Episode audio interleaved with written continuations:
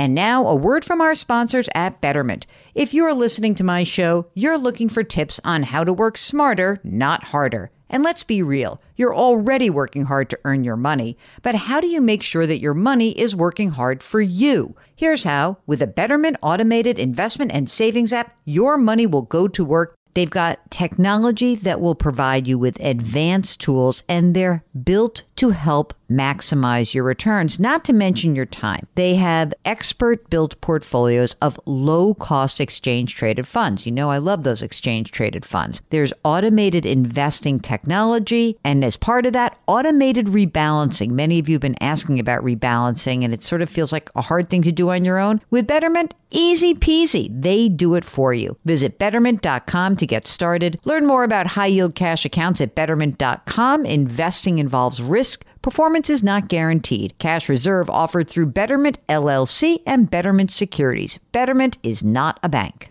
If you've ever been in the market for a new home, you know home shopping can be a lot.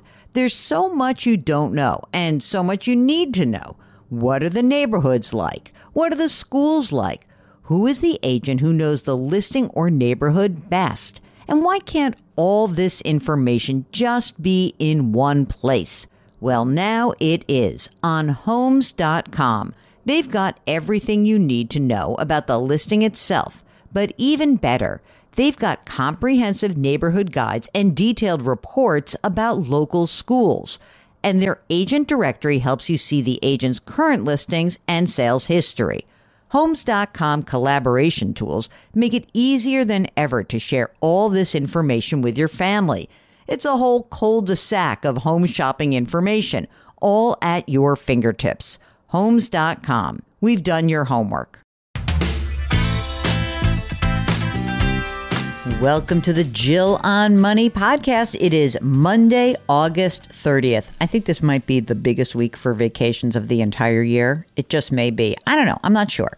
But uh, I'm sure that even if you are taking a little break from your work, then you might actually want a little, you know, bounce in your step that the Jill on Money family can give you. If you've got a financial question, we'd love to hear from you. Our email address is ask jill at jill on money dot com. ask jill at jill on money dot com. If you are on our website, you know, jill on money dot com, all you need to do is click the contact button. Don't forget to tell us if you want to come on the air with us. We are going to have everyone's voices on the air this week. It's going to be all about you guys. I'm very excited. So let us know, yes, I want to come on the air, and Mark will do the rest. First up today is Molly from the Bay Area. Molly, hello. What can we do for you? Hi. Uh, thanks for having me. Um, I wrote in about one question, and then I actually decided I may have a different question to ask. All right. I'm not sure which one to ask. You go. Do them both, girl. Let's go. Oh, nice. Awesome. Okay. So my first one is about four oh one k rollovers. Um, I always thought that you should just, you know, I recently got a new job, and so now I have to deal with my old four oh one k and from my previous job and roll it over somewhere. And I just assumed that I should roll it over to my new one.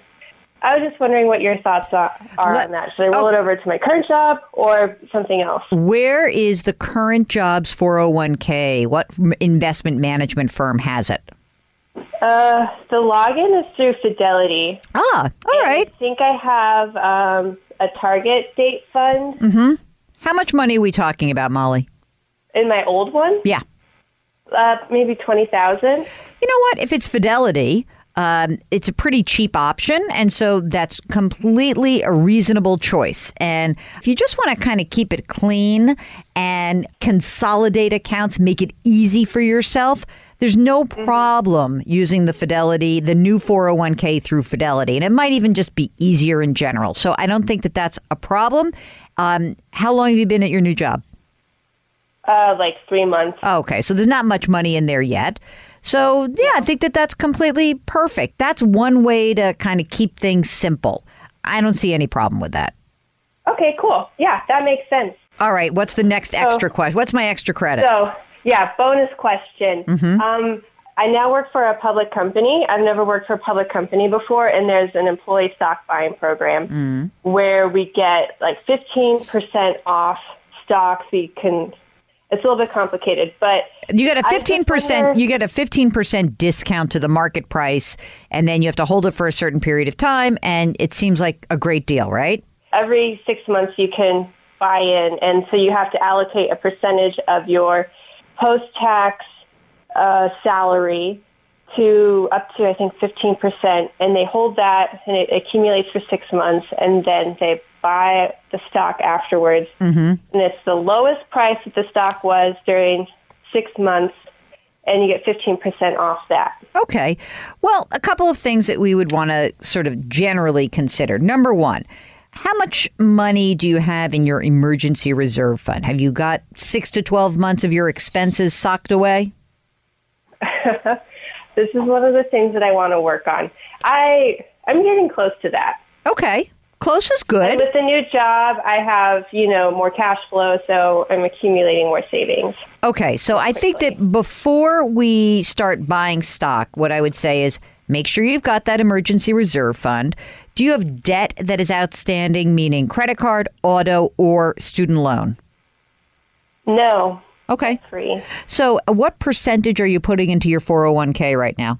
I put eight percent of my income, and then it's matched, like, so it's as if I'm putting in ten or eleven percent, I think. Okay. Here's my, here is my bonus question response. You ready? Hold off on doing the stock. Get yourself that emergency reserve fund beefed up. And then uh, how old did you say you were? Or did you say you were? How old are you?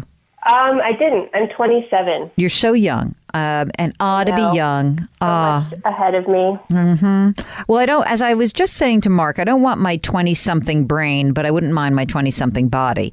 Uh, okay, so um, what I would say is get that emergency reserve fund, and then how about if you, since your cash flow is good, once you get the emergency reserve fund, bump up your four oh one k, put fifteen percent away. Basically double what you're doing right now. I really want you to max out. How much are you earning right now? Base is seventy, and with um, bonuses and stuff, it'd be about eighty. Great. Okay, perfect. Get me to, get to fifteen percent if you have to do it in steps. Get the emergency reserve fund beefed up, then go mm-hmm. from eight to twelve percent, and then go from twelve to fifteen percent. And once you have that, let me know, because then I actually would want to see whether you have other needs. Like, are you thinking about, like, hey, I really would like to buy a house. I don't want you to buy the stock uh, unless you basically are like, oh, I don't know what else to do with all this money I have. Okay, if you've got an old retirement plan kicking around like Molly, maybe you need to get in touch with us. We can help you out. Again, ask Jill at jill on money dot com. And if you're on the website, don't forget we've got the contact button, and you can sign up for our free weekly newsletter. All right, that's it. That's the program. Don't forget that we want you to lift someone up today. And remember, grit, growth, grace. We'll talk to you tomorrow.